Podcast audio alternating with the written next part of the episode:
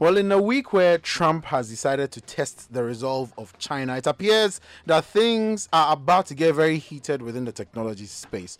Good evening and welcome to City Trends, your number one technology conversation on Ghana Radio.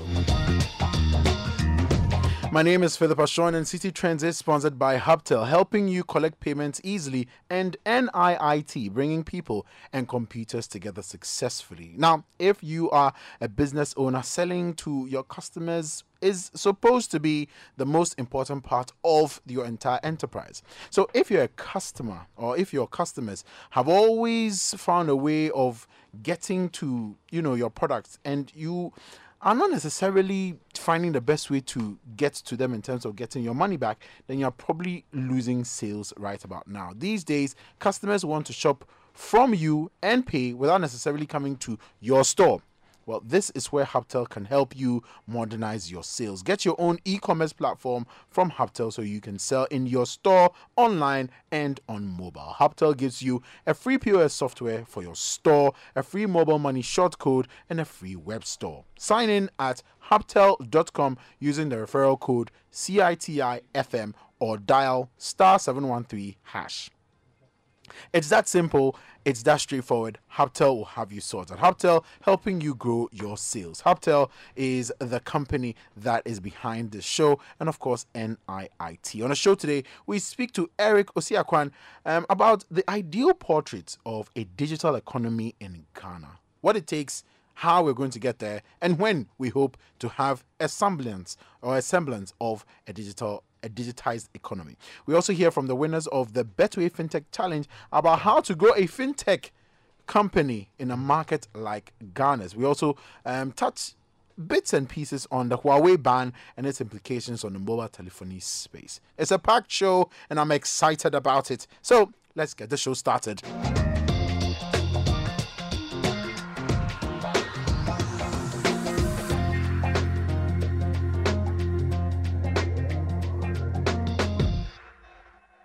Well, Ghana is in a very unique position today, a very strong political framework that is supporting our backbone, as it were, a very good media landscape, very healthy, that is relatively free, relatively in quotes, plus strong indices in terms of the technology space as well. The government of Ghana is pursuing a very digitized economy agenda, as well as has commenced several initiatives to basically realize the dream of a digitized economy. However, some complain that the effort seems scattered and uncoordinated.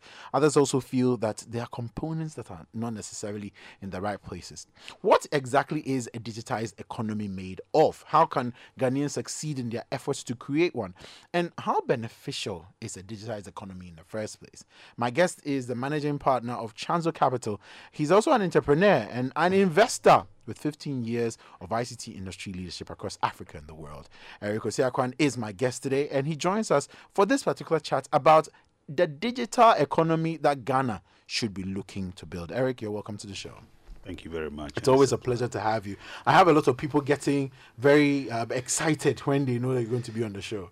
Thank you. It's an honor. It's a pleasure to have you. Well, so let's start off building blocks. What are those building blocks of a digital economy, or a digitized economy? Well, generally, if you take what you call the circular economy, it made up of probably three or more critical sectors. So education, health, agriculture are the foundations of human development. And then you have things like financial services and other sectors that contribute and build on top of that. And generally, the thinking is that when you talk about the digital economy, technology becomes a critical instrument in those sectors. Adding value, fixing pain points, bringing efficiency, creating transparency. And by doing these things, you add certain unique values to those sectors that make them become futuristic. Because the thinking is that the world is on a digital path. Digitization has become a critical part of globalization. The reason the world is very connected today is because of what we call the information superhighway, which is the internet. Yeah. And one of the interesting things about the internet is that it's made us a global village. In other words, the world is big, but because of digitization, it's shrinking.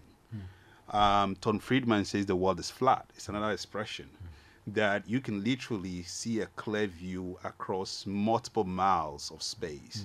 And it's because we are in this conundrum of technology that really means that by one click sitting here, I could be interacting with somebody who is thousands of miles away on the other side of the globe. And I can access resources from that part of the globe and vice versa, right? So those are the elements that make for the digital economy. So it's almost like the boundaries of time, space, distance are disappearing in some way because of technology. And so that puts us in a position where it's almost difficult to say there are national boundaries, there are continental boundaries, there are geographic boundaries. It's almost like we are in this boundless world of space and vacuum, and technology is really the lubricant for that. It brings me then to, because it seems like it's something that we can hope to achieve. Yes. It's quite utopian in its expression in some way. It is. And I'm just wondering if we have the infrastructure to be able to achieve it. That's a very good question. I think that generally I don't see it as an end in itself. I see it as a progression. And certain countries or certain, quantum of people have, started much earlier. And so they have kind of a leadway. And then sort of the global, and that will refer to the global north generally. And then we in the global south are kind of for one of the better words, sort of late comers to the game, but it's almost like the fact that we are late comers to the game is both a disadvantage and an advantage. It's a disadvantage in the sense that, of course, if you're in a race and you're going 100, kilometer race and somebody's ahead already, he's ahead. But it's an advantage in the sense that that person that took off earlier has some baggage. They have legacy systems. They have infrastructure that were built with, not so much foresight. And so you coming with a clean slate almost seems like you could actually catch up or overtake, right? So, in a manner of speaking, that's what they call leapfrogging, that developing countries or the global south seems to really be making more advances in the digital economy than the global north. So, for example, I'll give you some statistics. There is now empirical evidence to support the fact that mobile telephony penetration in the global south has more impact on GDP than in the global north. In other words, for every 10% of penetration in the global north represent, I think, 1.13%, and then the global south is about 1.3 something, right? So it means that mobile telephony is having more impact in the global south than it is in the global north, right? And for reasons that are obvious, some of that are not that obvious. So in other words, there's sort of the postulation that the global south could actually become a forerunner in the 21st century. But it's always could. It's never it's never doing. It's always could, possible.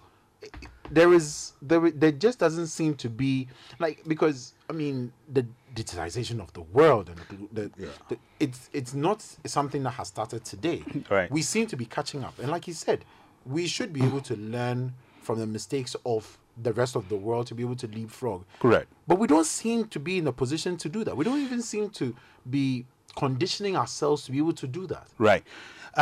So the thinking, the argument that you push back, and I agree that you push back. There is two schools of thought in this exercise. Okay. There's a school of thought that believes strongly that you need certain fundamentals to be in place in order for you to advance digitally in the way that the global north is advancing, right?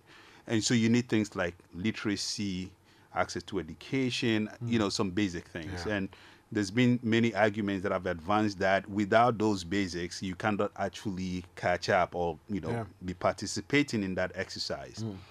And then there is sort of a bit of what a friend of mine called the techno-fundamentalist argument, that technology could actually be a kickstarter in some way for you to catch up and hopefully use that as a productivity gain to then offset the things that you don't have. Mm. So, for example, you take an entrepreneur from the global south who doesn't necessarily have all the trappings of Silicon Valley, but has been able to somehow figure out how to write code without going to school, mm. somehow get access to computer and started something that is interesting, and then there's mass adoption, and then suddenly that company becomes a success. Mm. And therefore now they can employ people, and the families that work in that company have better access to education, mm. etc. So somehow it's almost like a cake. It's a reverse equation in that sense. Mm. So it doesn't follow the normal pattern. So what you are saying is that in the global south, we are almost as if we're going against the current in a way that is self-inducing, mm. which is, you know, physicists will tell you that every action has an equal and opposite reaction. Yeah. But this time, it's an equal and opposite reaction that is causing an action, so to speak. Right? So you're working from the other side of the equation. Now, we don't seem to have enough of those. Correct. Those who have sort of found a way around the global system yeah. to use unconventional means yes. but still be able to make. We don't seem to have enough of them to make a strong enough case. Right. So yes, so that's correct. So you call them pockets of excellence. Right. But those people prove that theorem is possible. So my mm. point is that mm. it's not one mm. theorem or the other. Mm. I believe that both theorems can coexist. Right. And so everybody needs to find a theorem that works for you. Mm. So for example, I'm a classical example of the latter theorem, right. which is not kind of the normal path, right? But those paths, as more and more people prove those paths, they become paths that people can follow. Right. It's just that we haven't had so many of those examples, so right. they are almost think about it, mm. right? And back to your question of, so how then do you create that infrastructure deficit? Exactly. So then to build up on the story, so that company becomes successful. Then it's in the interest of those companies to now give back and begin to roll up into that infrastructure. Mm. So I'll give you an example. You take a mobile telephony company. I'm going to try to avoid using specific companies because of all the other reasons. But you could take a successful mobile company that was started by some entrepreneur that didn't have any trappings of success before. Mm. Mm. Somehow they convinced the masses to adopt mobile telephony. People now talk on the phone, the company is successful. Mm. So the company then says, all right, we are now going to go to the stock market and list the shares of the company so the customers that made it successful can gain from it. It means those customers can now make capital gains because they can now get returns, not just customers, because as customers, they benefit from using the service, which is the statistic that I quoted. But there's a second iteration that if the company is now on the capital market and each and every one of us can buy shares in that, the company becomes profitable, declare dividends. So we now participate in ownership of the company. It's self-empowering in ways that are not normal. Mm. But the second tangent to this kind of argument is that when such companies become successful, they do something that is very critical. They start paying taxes. Mm. They start becoming the engines of economic growth in these countries. Mm. And so they begin to have a knock-on effect on economic participation, which may not be the case before. Mm. And so, for example, you begin to see that they drift into sectors that hitherto didn't have that kind of participation. So you find mobile money, for example, become a basis for fintech and financial technology. Mm. To the extent where today in the world, Africa is actually leading financial technology to the extent that companies like Stripe were built on mobile money. The companies in the West that were exact copies of innovations that came from here that hitherto didn't exist. Mm. So in some way, the global north is now learning from the global south, the guy who was behind, who was late. Mm. So sometimes you're being late may not necessarily mean that you should stand there and be crying and be wailing and say, oh, well, I was colonized and nothing worked for me, and so, and throw your hands in the air. You could do something and literally you could become the leader, not necessarily just being at the back. Right. But then in order for them to also have that sort of impact on the local level, there needs to be, and coming back to the original topic, a certain ecosystem that will allow them to be able to integrate first of all and then expand. Right. And this is where it's critical for us to, for example, have a modernized, digitized economy. Correct. So What would you say are the key benefits of a digitized economy, such that we have to aspire for it? Before we get to the benefits, let's do one step on how do you create a digital economy? Right? That's fair. So based on the picture I've painted, what needs to happen is that you need. So the first is I've shown how the private sector, a private entrepreneur, can move, creates leadership and drives that. But you see, that is not enough. Now you want to be able to create more of those companies. So. Excuse me. So, Dr. Ernest Wilson of the Center for International Development, who was my mentor and one of the people that looked up to many years, had this quad model. And in the quad model, he argued that in global technopoles or centers of innovation, there is the active participation of four actors. And those four actors must work together in order to create that environment for innovation and for digitization to thrive. It's the private sector, government, research and academia, and civil society. So what you see here in this case is that private sector is taking the leadership, but government needs to kick in really quickly and begin to provide the framework, the policy framework, for these things to be replicated and for them to advance. So one company somehow makes it. Not a lot of companies will somehow make it. But given that one person or one company has made it, that becomes a basis for the government to say, how do we look at creating a policy around that? Because policy is always late. But the policymakers must keep an ear on the private sector and what's working. So if something is working, we want to power that some more. So you say, okay, oh, wow, this company became successful by doing something. How do we create a policy framework to enable more of those companies? So for example, how about we give them tax breaks in the first 3 years when they are kind of figuring it out, right? Because when you tax those companies and say we tax every company, they may not succeed. True. How about we make it easy for them to register the company? Or we say, hey, for the first year, you don't need to re-register the company. Maybe you should just tell us what you're doing. You don't pay any money. But when you start getting the product, maybe then you should register the company. Then you say, well, initially you have some few employees. Maybe you shouldn't pay SNIT and those things initially. When the company starts making money and you're 3-5 years, then you start doing that. What you're doing there is that you are creating the environment for these guys who think that they can express themselves in innovation, entrepreneurship to do it more so that you could have more successful company. Then you could go into doing things like giving them tax breaks at a certain point. You know, it's interesting. Singapore does all these things. And last year they did something that they came up with a new policy in Singapore. Before the policy was if you invested in a company, a startup, if the company fails, you get write some tax breaks against it, right? So if I give $10,000 to a company, I can write a 50% of it in tax case. Now they said last year, if the company fails, we are going to return 50% of the money you invested in addition to the tax breaks that you got. What the Singaporean government is doing there is a very powerful signal. They raised the bar further. Right. They are saying that we want to create an environment for entrepreneurs to come to Singapore and build companies because there are very few people in Singapore, right? So what they're doing there is that they're saying, oh, well, actually, if my company fails, I end up actually getting it so bad. And then what does that mean? The investors will come. The honey is there, or the bee is there. The honeys will come, or something like that, right? So basically, what the Singaporean government is doing there is economic stimulus. They are trying to jumpstart the economy to a different level by creating this attraction. Someone say, oh, the government is stupid. They are smarter. They're thinking 50 years down the line. Then, so that's government. Those are the things that government could do. They also do something like government matching investors, right? All those things are there. Then you need to see how academia and research plays a role. Now, building companies and digitization is a team sport.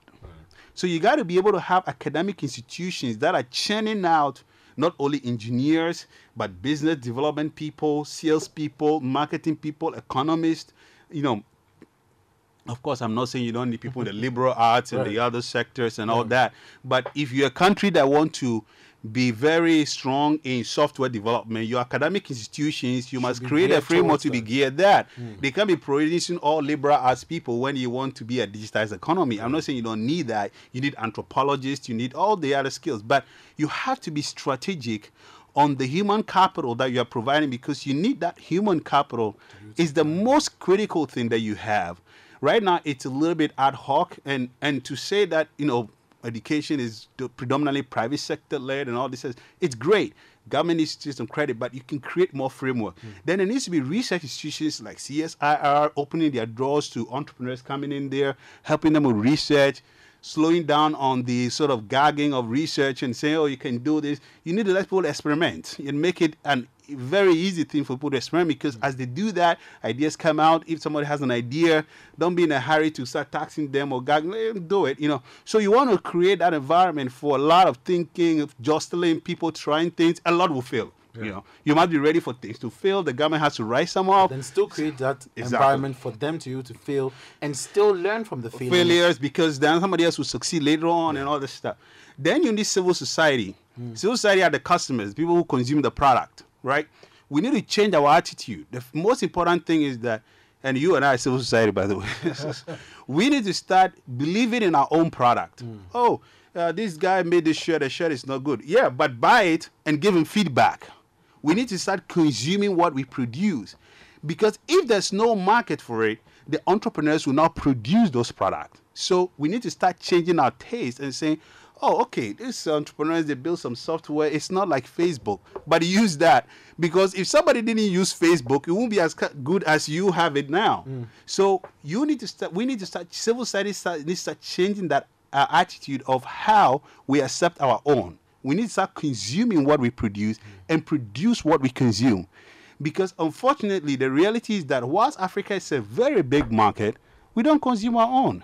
Unfortunately, you know, if you take traditional sector like cocoa, we've been producing the best cocoa in the world for many years. We should be leading cocoa manufacturing, but the cocoa goes somewhere and then comes back 10 times the price and the value, and then we say, ah, cocoa, yeah, the pa, you know, and we like it, but we could have been the ones producing that. Eric, you've given us the building blocks for a digitized economy. Now, let's wrap up the conversation by trying to understand where we are currently and how these efforts that we are currently putting in place, because that's what it looks like the government is doing with the digitized or the registration of all personnel, all persons, all that is infrastructure, all of that seems like you know, putting the necessary things in place.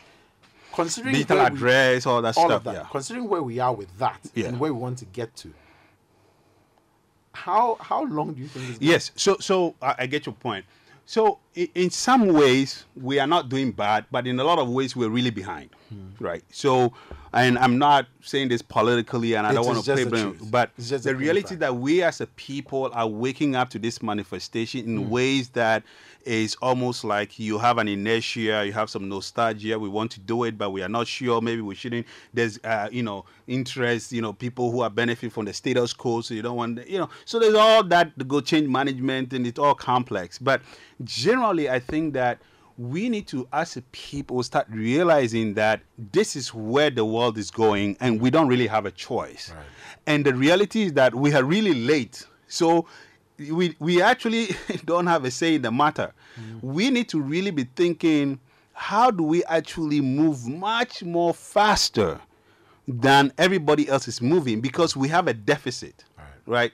So when you start putting that, you put on that cap, then you realize that it's not really about, oh, did they put this database or that database? It's really about how quickly can we get everybody with a digitized address on an ID system. And that should be the essence of the conversation.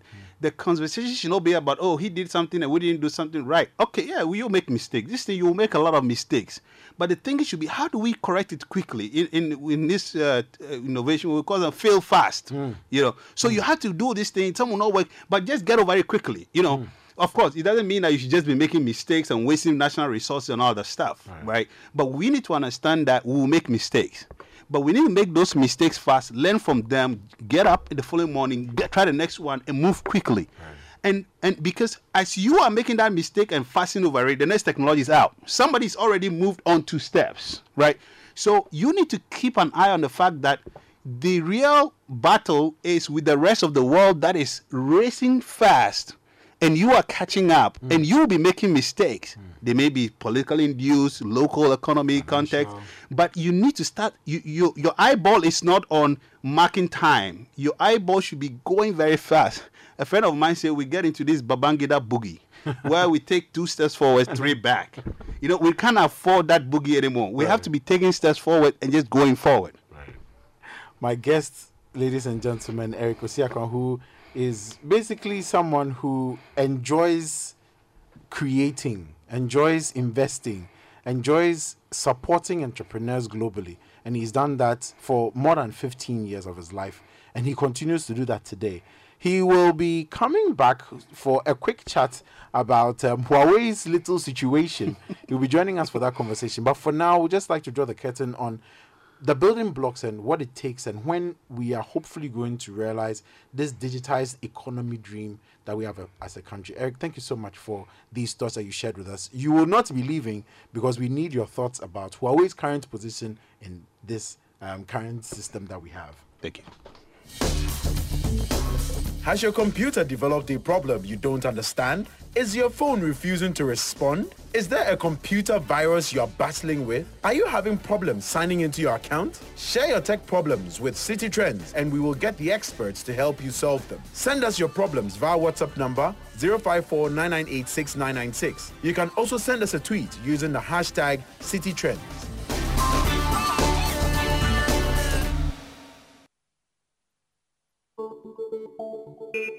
Share your thoughts and opinions on the show via the WhatsApp number 054-998-6996.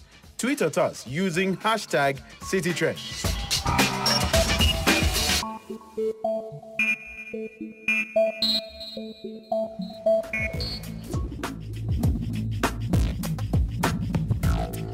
Now, the Betway FinTech Challenge was set up to create basically an environment for entrepreneurs to build solutions to help address challenges in the delivery of financial services to a broader range of the Ghanaian population, basically. Now, 10 finalists pitched at the final event, which happened at the Accra Digital Center last Friday, and the winners are here with me. I have in the studio Prince from Quidex, who were the ultimate champions. We have Yao Baku, who from Penny Smart. We've had a conversation with him before, sometime last year, about his service, and Akwesi Tego of Nokofio. These were the three finalists, the top 3 winners, I should say. Quidex, of course, was the top champion with 20,000 Ghana cedis. Very happy bunch of people. Nokofi was second. I think Penny Smart was third. Gentlemen, you're welcome to the show. It's a real pleasure and congratulations. Thank you first very much. Of all. Thank you. Thank you. I'm going to start off with you, Prince. For me, my main the main thrust of this conversation has to do with what it takes for a group of young men, and I saw 3 of you at the final, to go from idea stage to an eventual product stage where you can actually pitch a product and actually win a competition like this. And from your pitch, it doesn't look like a dream. It doesn't look like something on a piece of paper. It actually looks like a solid product that can help solve a problem. So let's start the conversation off with what exactly your product is about and how you have been able to weather that storm. All right. Good evening to your listeners. So Quidex basically is a grow and share model which allows everyday people like you and yourself, working class people everywhere around Ghana and the world who want to have some share of the agricultural space. Maybe they want to have a farm or just invest basically in agriculture but have no idea how it works. Can come on the platform Quidex and see farmers who are actually working, who have a track record of doing well, and when working with Quidex have secured insurance for their activities, and then basically put in some money and give partner with the farmer directly by helping the farmer with the activities financially. And then when the farmer harvests, they split the revenue. So that's basically the grow and share model that we're doing. But on the growing of the concept from idea stage, Quidex came out of KIC, which is a Cosmos Innovation Center by Cosmos Energy. So Cosmos Innovation Center, I would say, has been our backbone that has helped us grow from the idea stage, helped us with our MVP, helped us financially to gain investors who have then then subsequently helped us to get customers, and that's why you see it as a very valid product. But there was a resilience in terms of you coming up with the service. Yes, definitely. That's where I want to come from. Definitely, because they didn't just invest in an idea. Yeah, they invested in an idea that was working, that was going to work, that needed work from you on the ground and everything else, and that's what I want you to address. Okay, so basically it has been tough working with farmers, going all around Ghana, trying to understand what farmers need, because all more often than not we say, oh, farmers don't have or don't get access from money from the banks, ADB, all of that. But why? We having to go down to the farms, having to go down to the people, ask them what they would like to see in an investment package from a farm, what they would like to see from a farmer before they would like to invest in them. Coupled with, right before we launched about 8 months ago, the big financial storm that happened in Ghana with banks closing down, with Men's Gold, it made things difficult for us, because right around November, December last year, when we were actually launching, everybody you speak to will say, what's the difference between you people and Men's Gold? Right. So, and you have to keep explaining yourself over and over again. And that lack of trust in the financial space really held us back for a little while. But we have a solid product now. In the startup world, you always have early adopters who would go beyond the doubt and start with you. And our early adopters, I'm glad to say, have started reaping benefits. People who invested in most of our 3-month packages, or people who funded farmers in our 3-month packages from February and January, have already received their monies and their share of their profits just last month. So those people are now using them. We are now having to rely heavily on their recommendations, because this is a trust business, and that is how we have been able to weather the storm. But yeah, it's been a lot of resilience coming up with this product, and the training from Betway over the past 3 months also really helped a lot with trainings on corporate governance, training on how to register a business, how to pitch, and all of those things have also added to what Cosmos Innovation Center had already given us, and that has made us much better coming through this challenge. Akwesi, you are with Nokofio. Yeah. You guys were second in the contest. Aside telling us what Nokofio is and what exactly it does, I want you to also address the issue that Prince raised about the trust and how critical it is, especially with the environment that you predominantly work within. And I would just want you to touch on that briefly. Okay, so good evening to your listeners. My name is Akwesi from Nokofio. We provide a platform where individuals like yourself again can partner with farmers by investing in the farm unit. So we started in 2017, the ideation stage, and we made sure that we test as quickly as possible all our assumptions to see the possibilities and the failures, if possible, and how to work around it. So we tested fast. We relied on grants and bootstrapping from our own pockets initially for the first 6 to 1 year of our business. And then this year, February, we got into Startup Bootcamp, FinTech Dubai, who invested some money. The thing about the fintech space is that if it moves like a bank, talks like a bank, looks like a bank, it is a bank. And then, so it has to be regulated to a certain aspect by someone, either the Bank of Ghana in Ghana or the Securities and Exchange Commission in Ghana. But the challenge we are facing as a business or a startup is that in the Bank of Ghana laws, it's not clear. Yeah, it's not clear. So we've had meetings with Bank of Ghana. Yep. We went back and forth. We read the whole thing.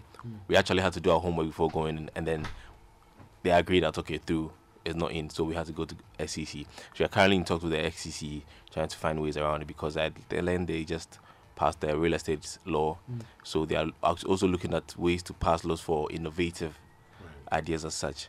And that's a huge challenge, because as much as people are giving you money with the hope of a return, even if it's 1%, you are challenged to make sure that you do the work and get them their principal first and foremost, and then give them the 1%. And it takes a lot of hard work. It takes a lot of operational cost, having people to be on the farm, following the farm, and making sure that we're getting the right input for the farmers. Because our model runs, we just don't leave the farmers to farm. We have to make sure that we're making enough profit for ourselves as a business to be sustained, and then for the farmer, and then for the investor. Because if a business is not sustainable, the farm is not sustainable, then we as Nokofio cannot have any impact at all on the smallholder farmers, or even I mean, we for chop, so yeah, that aspect too is there. And for us, it's been a lot of hard work over the past 16 months since we launched, validating your idea, taking on to the next level. And fortunately for me, I have a very splendid co-founder. So I am the one with agricultural background, and he's a coder programmer. And we have a female operations manager who's also a co-founder. And this team has been perfectly splendid. We, like, no crab in the bucket issue. We know what we are going for, and we work day in, day out to make sure we're getting there. Prince, if I may ask, and before I come to Yao, you see, one thing I find is that you guys, and coming back to what Kwesi was talking about, you find yourself in a very unique position whereby you are charting a very weird path where a lot of businesses, startups, fintechs have not treaded. And like you're saying, you have to go to BOG, realizing the flaws in the law, and then now trying to sort of take corrective measures to get everybody back in line. What is it like to carry that sort of torch within these very dark streets? So initially, we are at a point we're very skeptical about our model because a lot of people keep asking, so has Bank of Ghana licensed you? Has BOG, SEC licensed you? So at the point, we were quite skeptical about the way forward. But then what we decided as a business to do was to take a step. What we realized that if we got big enough, aside of going to them, if we got big enough, we would draw their attention, and if they needed to put steps in place, they would. So we went to SEC, we went to BOG, we had a presentation with them, and then they said, okay, this model is new and we will look into it, but for now you can operate, there's no problem, legal problem there. So it's still very uncharted territory because you meet people who obviously, for the safety of their money, the security of their money, would also ask you, so what about Bank of Ghana? And you may not have a very solid... and it's not your fault. And it's not your fault. It's not your fault. It's just a regulatory framework. It's not your fault. But then they ask you and you can't present anything solid to them. And it's skeptical. But like I said, we're making sure that we are... our verification process is working, and we are picking the best farmers, and also our monitoring systems are working, so we can monitor the farmers very, very well, so that we can be able to produce results for our clients. If we are able to do that, we know that we will be able to weather the storm eventually. Yao, Penny Smart, you've told us what your business is about, but I'm sure there are probably a couple of people who are tuning in for the first time on the show. So first of all, tell us exactly what your business does, and then tell us about how important collaboration is within this fintech space that you are operating in. Good evening, everyone. I'm Yao Bako from Penny Smart. In a nutshell, Penny Smart is basically like a Susu box, but now it's on your phone and it's been automated. So take, for example, you want to save towards your rent or you want to buy a new laptop. You can go to Penny Smart now and say, hey, I want to save towards a laptop. I want to save 5,000. I can afford to save 50 cedis every single month or every week. And I want to be able to withdraw the money in November. So when you do that and you add your card or your mobile money, we automate your savings. So basically you go back to work or you go back to school and focus on what you're doing. Penny Smart does the hard work by automating your savings. So by come November, you reach your goal, you can make a withdrawal and be able to live your lifestyle. So basically, Penny Smart is trying to help you save towards the things that matter to you. So with regards to collaborations in the fintech space, it's something that is very, very crucial. You notice that in the tech space, most of the people you come across to have this sort of behavior where it's as if you're competing with each other, where you're not. It's competition. But the thing is, it's beyond like a competition, right? Because for us to grow as a very strong tech system or an ecosystem, we need to collaborate more, which means there are some products or services that complement each other. So if you come together, you'll be able to achieve those way better. So let me give an example of a collaboration Penny Smart did. So in last April, the Avengers Endgame. So what we did was we realized that people wanted to save towards a lifestyle goal. So Avengers Endgame was coming, so we realized, okay, for people to have access to money to watch this movie, how about we create a goal for that? So we collaborated with Silverbed, where we got a cinema, allowed people to save over a period of months. So they were saving 5 cedis a day, 2 cedis a day. So by the time it was time for the premiere, people had enough money and they were able to watch the movie with so much ease. So those form of collaborations are what drives the ecosystem, and not only does it strengthen your the value proposition of your company to your users, it makes everyone trust the fintech space more. They understand that, oh, fintech is not just about, oh, bring your money. It's more about making life easy for you, basically. Akwesi. Yes, collaboration with startups is good. And another aspect of collaboration has to do with accelerators, incubators, or even venture capitalists or people providing grants. And that's what I'd like to say a big thank you to the team at Betway and the facilitators and mentors during the project, because during the process I personally met some startups, young guys who are doing amazing stuff, who have never been to any incubator, and then they pitch you their product and you realize that these guys are hungry for success. And if it wasn't for Betway, so the Betway Master Class series kind of exposed them to a certain aspect of their business, how to fine-tune your business and all.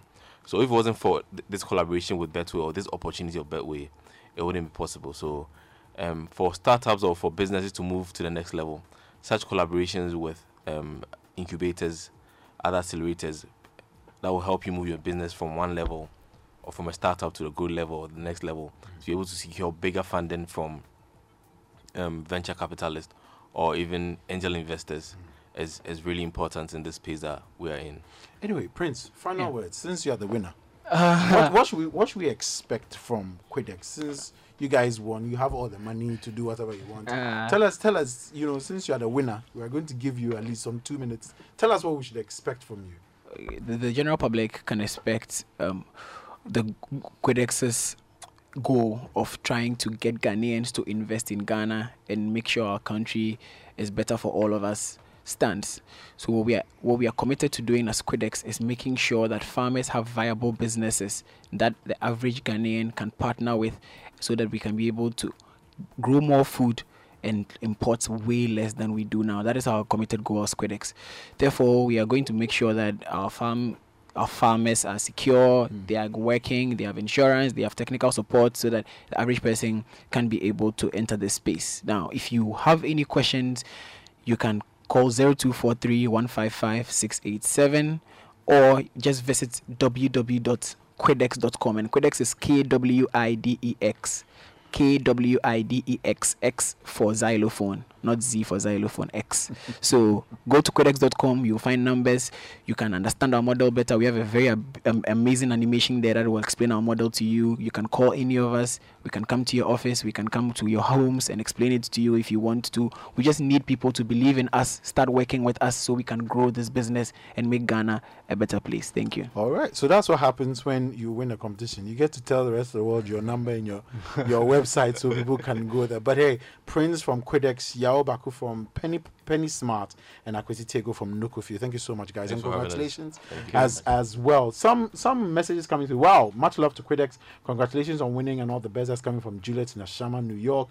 Interesting.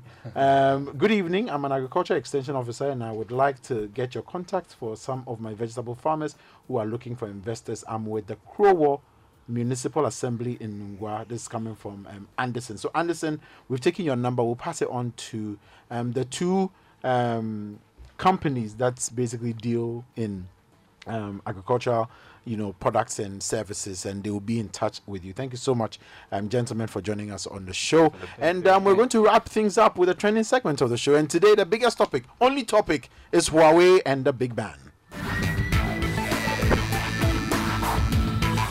Problem.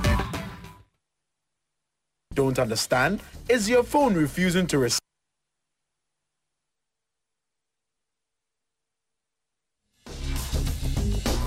Has your computer developed a problem you don't understand?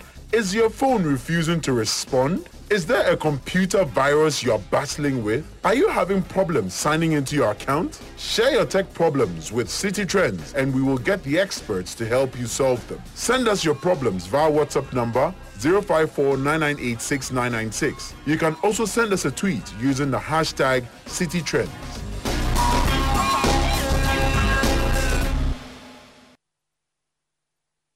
Well, it's time for the training segment of the show, and Farida is here with us. We'll be joined by Mr. Enchi, we'll be joined by Jeffrey, and of course, we'll be joined by Eric as well to look at this Huawei situation. So, if you have not been following, basically, the United States of America has done it again. Trump basically imposed a ban on, American companies dealing with, certain companies, especially within the technology space or the telephony space. And it basically affected Huawei's relationship with, a company like Google, who basically provide them certain services. Now, it's gotten very complicated over the last 2 or 3 days. Today, for example, there's been an amnesty of sorts of 90 days that has been introduced by the American government. So Huawei currently can still deal with these American companies for 90 days. According to the American side of the story, they basically are allowing this so that people can put their houses in order and things like that. But it obviously goes beyond that. There are geopolitical issues involved. There's a whole 5G conversation and how the 5G thing plays into all of it. It's huge. Farida is here, and Farida, let me get your initial thoughts about all of this and what you make of this Huawei situation before I come to Eric, I feel that, and then we get to when it gets to a point where everybody is so much used to Samsung and then iPhone, and Huawei is trying to be like the bigger, because Huawei currently is the second largest when it comes to the shipment of phones, devices. Yes, the devices. So I don't know what Trump is trying to do. Like you said, there are political undertones under it. But why is he trying to bully his way through? When it comes to China, of course, they are the bigger market because of their population and everything. But right now, what users might be missing is using Android for Google and then YouTube, for instance, because these are also other companies that are going to be restricted on the Huawei Android device. But what is going to happen is, I am thinking that, okay, if you're looking at a number of people who sort of like go onto Google and then YouTube, of course, if you're looking at the biggest or the second largest Huawei, maybe they could also be affected, but it doesn't look like they really care much. Well, I mean, considering the fact that Huawei says that they have their own marketplace and everything that they've prepared, so they're pretty much ready for this. My challenge now is, the thing that excites me about this situation is the fact that we've come into a space where Huawei is likely going to build a new ecosystem. That's what is going to happen. And that, for me, is the most exciting. I don't know. Eric, I don't know what your thoughts about that. It's exciting because it just shows that there is something that goes beyond iOS. There's something that goes beyond Android. Yes, and only if, like you were saying earlier, the environment is created, we will be forced to create an alternative reality. And it seems that that's what we're doing. Yes, in more ways than not, this development shows that technology thrives within the certain geopolitical space, and so certain things, factors outside your control can. But so which is sort of the downside. The upside is that it wakes everybody up and also gives other companies the impetus that you have to create your own infrastructure. Which somebody would say, okay, creates a downside because that means that the concept of collaboration is weakened by, in this case, geopolitical forces. Exactly. Because, things ride on things and things ride on things and that kind of stuff. So I think that, in my view, I say let the chips fall where they may, because these are things that have political implications and could also raise other more substantial issues. For example, what does this mean for the interplay of political power against private power, right? Because these are private companies. And so this sort of seems to suggest in this case that, the political establishment is Is it really that the private companies really don't want other private companies to use their stuff, or is somebody twisting somebody's hand? You know, so this creates much more complex nuances than is sort of in the face of it.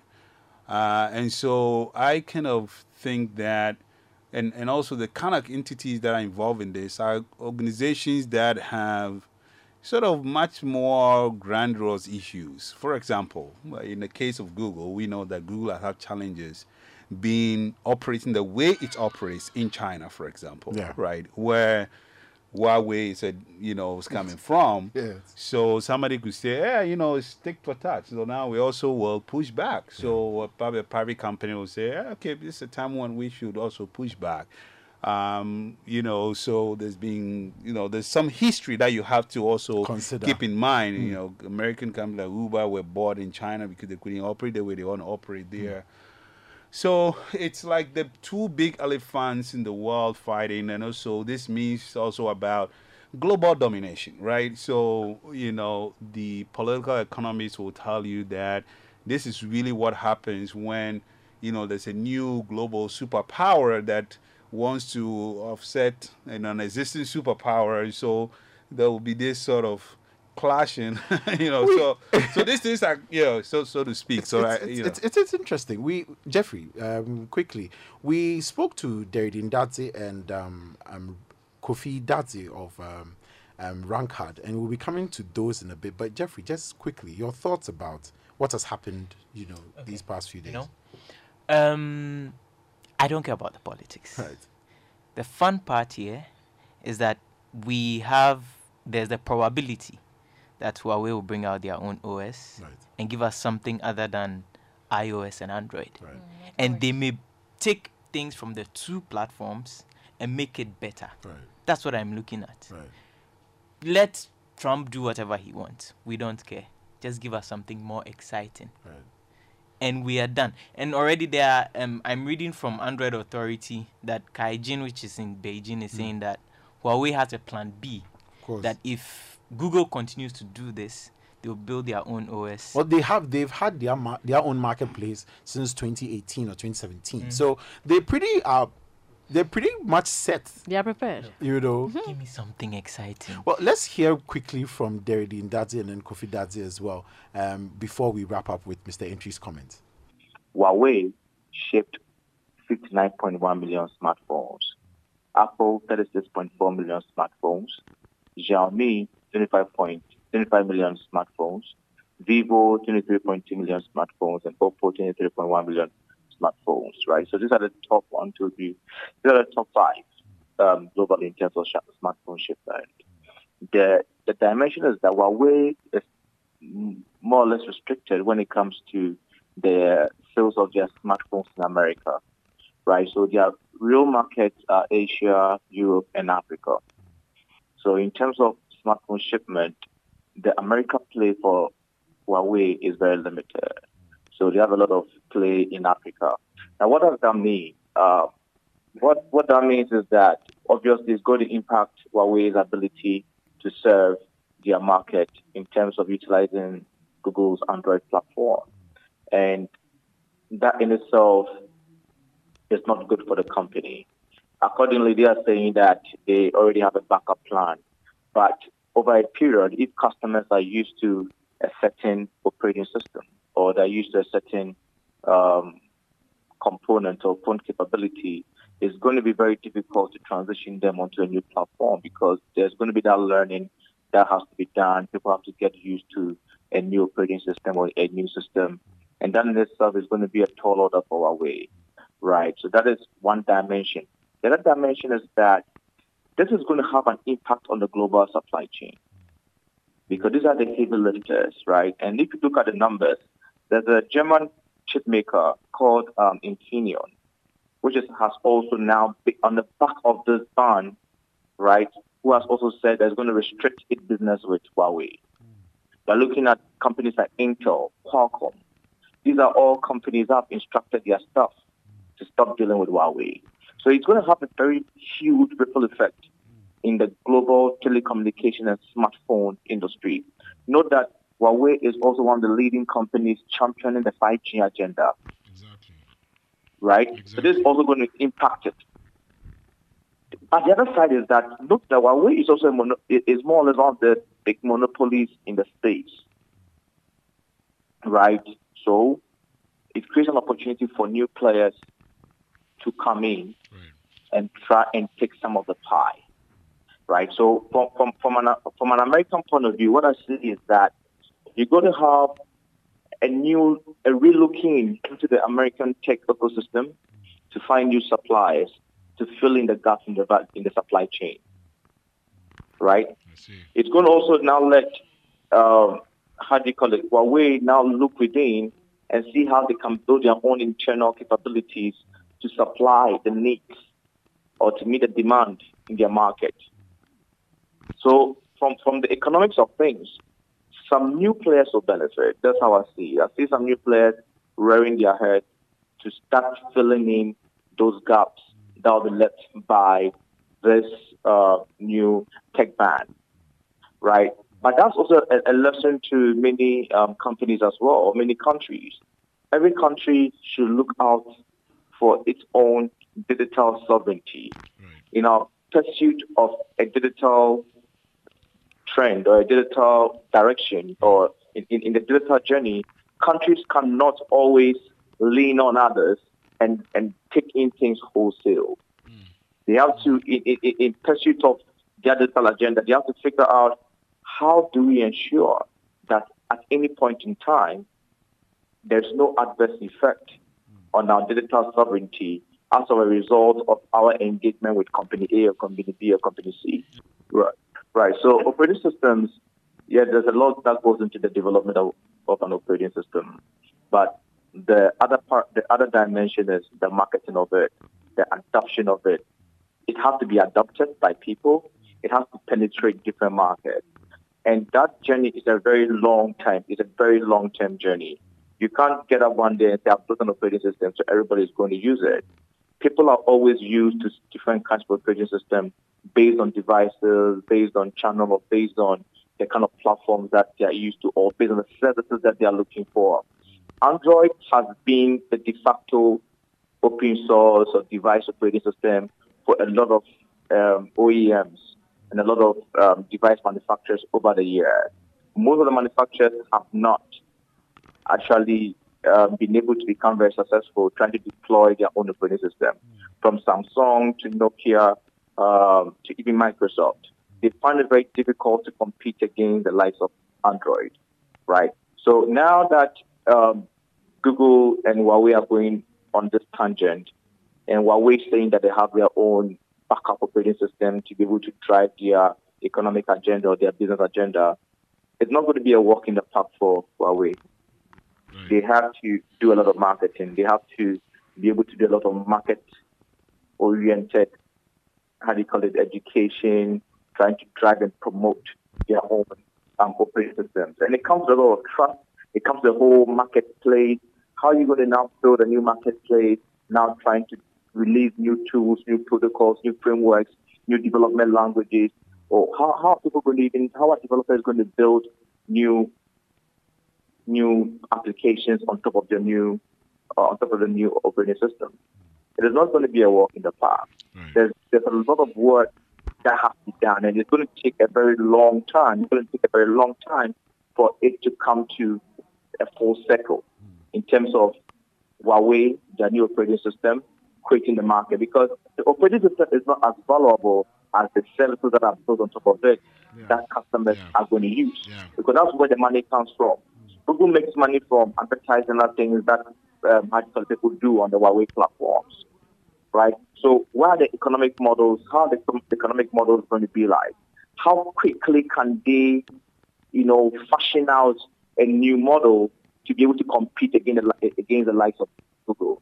It's economy, it's economics, it's supply and demand. Right. What is the demand for Huawei service? What's the trust even for software when it comes to American-led software and Chinese-led software? So these are some of the things that questions that have to be asked. And for me, for Huawei to respond, it's going to take a lot of investment a lot of strategic, thinking. It's going to take a lot of, I think, they need a lot of buy-in from customers for their operating system to be able to match what Android has done and to be able to compete in the market. Let's look at Google and the Android operating system, what that is to the smartphone ecosystem, and then look at Huawei as a smartphone handset manufacturer. So reports indicate that about 49% of Huawei's sales actually comes from their handsets. About 49% of Huawei's sales comes from their handsets. And there's a significant portion of those handset sales which are in China, and then there's a significant other portion which is distribution to other markets, so Europe, the US, Africa, and elsewhere in Asia, Latin America, and so on. So if you look at the sales impact to Huawei, it's again splits into two. For the Chinese market, the Google applications which are also affected under this event, such as Gmail and Maps, are not typically used inside of the Chinese market. Yeah, of course. Yes. If you will recall, Google as a company pulled out of mainland China a while ago. Yeah. Right? And there are restrictions on the use of these Google applications. Therefore, Huawei Android devices distributed in mainland China are not as significantly affected. However, the Huawei devices that you or I may use outside of the Chinese market, which are running on Android, particularly new devices that Huawei is planning to release, are the ones that would be significantly affected if this embargo, so to speak, has not been lifted by the time their new devices are coming out. So you and I probably use Gmail and Maps to highlight two key applications which are under these restrictions. And so if we were to be purchasing an Android device, or if we were to be purchasing a device that's not running on Android due to any of these restrictions, we would certainly be considering the alternatives. So if you look at the potential for a sales impact, a significant sales impact on Huawei, I would say in the short to midterm for new devices coming out, it could be of concern to them. Then, if you look at the Google side of things, here's what I surmise. Google didn't appear to take this action until triggered by U.S. government trade sanctions, so to speak. Assuming I'm using the right U.S. government lingua pertaining to the action, so we can assume that this does not normally make sense to Google as an action to take, and I make that argument based on the trade economics at play here. After Samsung. Reports indicate that Huawei is the second largest distributor of Android devices. Exactly. So then you see from the Google angle that Huawei is a significant distributor of Google software and applications. And we know that Android distribution is fundamental to Google's core strategy for getting out their apps for users to engage with, from which ultimately their business and search and ads is effective. So I don't think that without the U.S. government action that Google would have been taking this action of restricting the licensed versions of Google Android and apps like from the Play Store like Gmail and Maps. So in the short to midterm, this is probably not an attractive proposition to Google. It probably is not an attractive proposition. It certainly is not an attractive proposition and action for Huawei.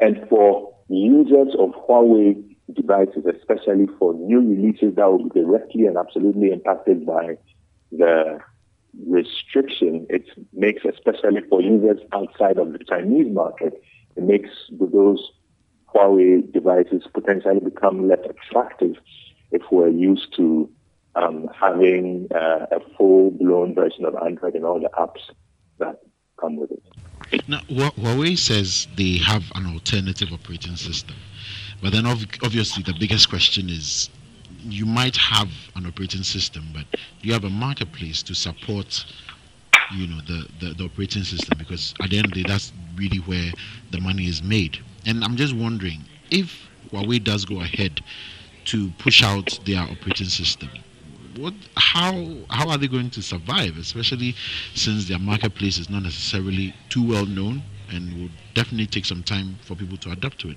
especially developers? For those of us who cut our teeth in the PC era, where we watched the battles and the evolution of what was at the time called the Wintel duopoly. So Intel processor-based personal computers running Windows. And we saw that while there were other operating systems that were out there, certainly what Apple had and Unix-based operating systems, eventually the Windows ecosystem up to a point won the general war, and that was partly because applications that were written and distributed for the Windows operating system also became popular for both business and personal use. So a lot of it goes with the developer ecosystem. You and I are happy to use Android devices or even Apple devices because of the app stores and the Play stores and all the applications which become available for us to use. The end user doesn't really care much about the operating system. What they care about is the ecosystem that the operating system supports. So all the functionality from hardware to the content, software distribution, which that particular operating system platform makes available. So Huawei's challenge, particularly for outside the Chinese market, will be getting developers to build and distribute applications and services to run on an alternate operating system. Developers will not invest in doing this if Huawei does not have sufficient distribution. So as an example, when people build an app today and they want to see it to do well in the market, they will typically build it for Android and then they'll build it for the Apple iOS operating system as well. They may or may not additionally build a distribution for Windows Mobile. If they did an Android-compatible extension, unlicensed because it's open source and it's available out there from Google, then they might still be able to support your standard Android applications. So it's going to be interesting between what is technically possible with the open source Android for the non-Chinese markets, or whether Huawei will take the opportunity to innovate beyond what we're currently used to and use that as an opportunity to try and break open a whole new front. I would be excited by that possibility. There's also another threat. There is the rollout of 5G networks and 5G-enabled handsets. So Huawei leads the global industry by 12 to 18 months in 5G network equipment manufacture and distribution. Now, that is certainly one of the undertones of the struggle going on at the moment. So we can also imagine that in handsets, Huawei and or allied distributors will probably be ahead or at least a par on the 5G release, because if you develop the back-end infrastructure and you develop the handsets, you would certainly want them to be ready hand in hand. So that might be an avenue where end consumers, where 5G networks are rolling out, may be interested in investing in advanced 5G capable handsets that are not running on your standard edition of Android and possibly don't have support from certain Android apps you're used to. My short answer would be that the level of innovation that Huawei is willing to introduce, given looking at these restrictions from the point of view of opportunity, could be interesting. I think Huawei certainly has the financial muscle to wade this storm, and it may turn out that they will show an innovative prowess as well that could get users looking at an alternate ecosystem to the currently dominant Android ecosystem. Mr. Entry, finally, as we wrap up, your quick comments. It will just be very simple. So I think with this, with what Trump is doing and with Google, I think it's going to break Google's monopoly on the Android whole system aside OS, and I think it's a good thing. Right. So just that.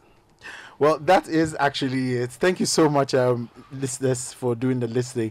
Yeah, it's been a pleasure coming your way. A big thank you to Eric Osiakwan for joining us on the show. Thank you also to my guests in the studio and those who couldn't make it as well. But hey, it's been a great conversation.